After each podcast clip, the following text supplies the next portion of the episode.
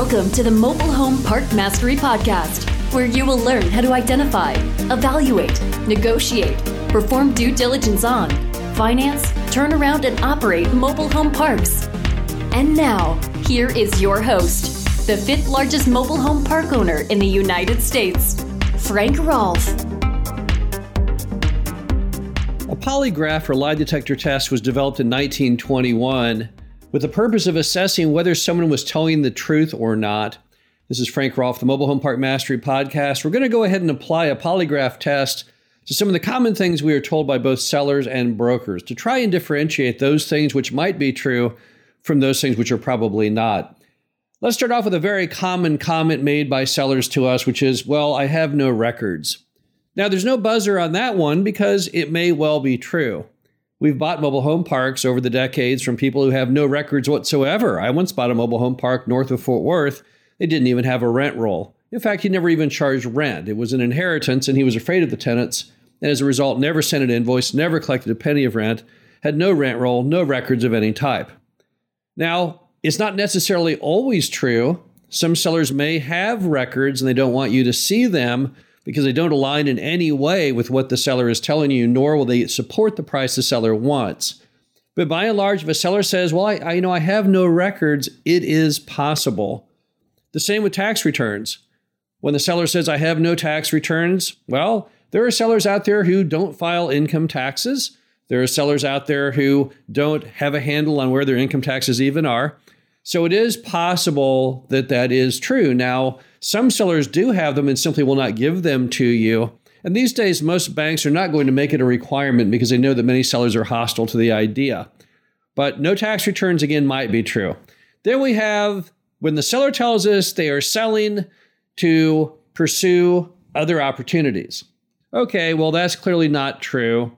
No one that I've ever met sells something that's successful to pursue another opportunity. They may go out there and try and find a new opportunity, but why would they sell the park they have currently? A well running park, as we all know, is fairly low in management. All you do is collect rent, pay maybe 10 checks a month. So, if that was going really, really well for them, wouldn't they want to keep that stream of income? And the answer is, of course, yes, they would. But normally, when the seller wants to sell, they don't want to tell you what the problems are. So instead, they'll say, oh, well, things are going great, but I want to pursue something else. And that's not really true. Next, you have when the seller says, I'm selling because of health reasons. Well, that's definitely probably true. That's the most common feature of most of our sellers over the last 25 years has been situations where they go to the doctor and they get told, oh my gosh, you've got cancer or some other disease, or they simply just don't feel up to it anymore. They just need to stay at home and rest. So, as a result, when someone is telling you that they're selling for health reasons, that in fact is the number one most common truthful reason why people sell. At least that's been our experience. Next, when the seller tells you my rents are kind of low, yeah, that's typically true because the rents are really low. It's always mind boggling that sellers don't maximize the rents prior to selling. I don't really fully understand that. I would think that if you were going to sell, you'd want to push those rents as high as you humanly could. Yet we've bought mobile home parks from people who haven't raised the rents in a decade. I was bought a mobile home park in Grapevine, Texas from a guy that hadn't raised the rents in over a decade. He was $100 a month in a market where everyone else was in the 300s. So is it possible that the rents are low? Yeah, it's very, very possible. Next, sometimes a seller tells us my manager is great. Yeah, that's probably a complete lie. Most mobile home park managers, when you buy the mobile home park, you're going to find you're going to soon be replacing the manager. And why? Because the manager is not really part of the solution, but more part of the problem. Now, that's not to say all managers cannot be saved. We once bought a mobile home park in the St. Louis metro area. This manager was putting in so much effort, but the seller was undermining them at every step. So, everything that they could do with their own sweat and a little bit of their own money, they would accomplished. The office was immaculate. The relations they had with the tenants were superb. They had a little marker board outside the office door that told what's going on in the park. They put so much effort in people's birthdays, people graduating, all that kind of stuff. But yet the roads were shot, everything was shot. But it wasn't the manager's fault, it was the owner's fault. They did they were just starving the manager for capital to make any repairs. But by and large, when the owner tells you the manager is great, then normally that's not necessarily always true. Next thing the seller tells us is, I got an offer once of blank, whatever that number is. It's, and of course, it's a really high number. And of course, yeah, that's also probably completely wrong. Uh, normally, when the seller tells you things like that, it's supposed to try and impress you that this is a hugely valuable property, and therefore they're hoping you will give them a really, really big number. But you know, normally when they tell you that, no, they didn't really get an offer. What happened is someone sold a park, uh, you know, down the highway, or maybe you know on the other whole other side of the city at a really big price, and they got wind of it, and kind of over time they just kind of altered the story that they also had an offer of that magnitude. If someone got an offer of that magnitude, you know, why would they be talking to you? They would have taken it. And once again, why would they talk to you? They would have already called that person and said, Hey, remember when you offered me 10 times more than the park is worth? Well, now I want to pursue that. Next, when the seller tells us you don't need a phase one, yeah, that's always wrong. You know, it's scary how many mobile home parks fail phase one environmental examinations. Uh, it typically ranges. If you talk to Mike Renz at Renz Environmental, he does lots and lots of mobile home parks, including almost all of ours. Uh, he finds typically somewhere between 1 and 10% on any given year fail.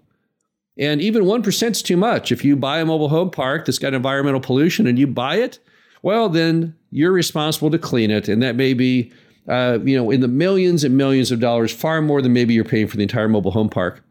Now let's spin it around to brokers. So we're talking to mobile home park brokers doing that all the time. Here are some of the things that the broker will tell you. Let's analyze whether these are true or false. The first one is we already have several all cash offers. Yeah, we know that's wrong. If they had all those all cash offers, well, then why are they talking to you? That makes no sense. Whether you're buying a house or a car or a mobile home park, it defies logic that if someone already had a full price offer in cash, the property would not already be sold. What are they holding out for? someone just randomly coming in with a price even more than what they were asking. So, yes, when someone tells you that, you can just say, well, uh, you know, then you should take it. Call their bluff on it because, of course, there is no such offer. Next is when the broker tells us the park owned homes are all in great condition. Yeah, that's of course always wrong. The park owned homes are never in great condition. Never forget the time I drove all the way out to the mobile home park in diligence to walk all of the homes. I got there, I go into the office, I told the manager, Here, I'm here, here to walk the homes. They give me kind of a puzzled look. They're like, uh, Okay, uh, I'll get the key. And I'm like, Okay. So I walk over the first home, and here comes the manager. And the key, in fact, is a crowbar. Pries open every door to every park on homes. And inside, what do I find? In fact, yes, they're all completely gutted. Uh, they've been stripped of everything, all the wiring, all the plumbing. They're absolutely worthless. Got on my cell phone, called the broker, said, Hey, I'm out here at the mobile home park. These homes you told me are in move in condition are, in fact, completely stripped. To which he said, Oh, it must have just happened. They were perfect when I was there, which was, in fact, another lie. Uh, next is when the broker tells you uh, it's kind of near the blank metro, whatever that blank would be, Dallas or Houston or, uh, you know, Des Moines, Iowa, whatever the case may be. But see, that doesn't really matter if you're near the metro. What matters is if you're in the metro. So what they're doing is they're telling you what's still a kind of a falsehood. They're trying to make you feel like that park is well located, but they're not really lying to you because it's not in the metro and they tell you it's not in the metro, but then why throw out the metro if it's not near the metro? That's that's the part that's always kind of puzzling. Is it a little bit like when they give you those pro forma budgets of what it might be if the park was running well? Probably something like that. Next is when the broker tells you you can easily fill all the lots. Yeah, of course, that's again a complete and total lie. Filling lots today is very, very difficult. How difficult? Well, it's one of the hardest things to do in the world of mobile home park ownership because you have to go out there and find new or used homes to put on those lots you have to renovate them and set them up, and then you've got to run the ads, and you've got to show the homes and make applications. And if you're real, real lucky, you can get all that accomplished and to get the homes sold. Maybe. It's very, very, very, very hard. And when the broker tries to tell you that you can easily fill the lots, that's a complete and utter lie. It doesn't matter what market in America you are in, with only a few exceptions, like Austin, Texas, where Dealers will actually rent the lots from you just to have a place to sell a home to for a customer. But by and large, there's no way when someone tells you you can easily fill the lots that it's true because the lots are never easy to fill. Finally, when the broker tells you, hey, well, you know, this park has got expansion potential. Yeah, well, All parks, I guess, theoretically would have expansion potential because if there's any land next door, and even if there's a developed property next door, I guess theoretically you could bulldoze the office building and put in some more lots, or you could somehow take that raw land next door and get the city to go ahead and give you this variance. But of course, it's not true. It's very, very, very hard to get an expansion of an existing mobile home park. We try all the time to do it, but we succeed very, very rarely. There's always cause for celebration when we finally actually do get the permits to build. We once bought a park in Kansas City that even had a street that appeared to be ready to go. It was paved and it had electricity to it, but yet Kansas City wouldn't let us even occupy that street because mom and pop had never finished it. They had never put in the water or the sewer, and therefore they'd lost their right to do so, oh, about 30, 40 years earlier. So when the broker tells you that something's got expansion potential, again, that is 99 out of 100 times a lie. And of course, there's many other things that brokers and sellers will tell you that are not truly truthful. But the key is you have to be able to discern what is the truth from that which is not. And for that purpose, there's nothing more important than great due diligence. No polygraph test will help you like simply doing the nuts and bolts of good due diligence to find out truly what is right and what is wrong. This is Frank Rolfe, the Mobile Home Park Mastery Podcast. Hope you enjoyed this. Talk to you again soon. Thank you for listening to the Mobile Home Park Mastery Podcast.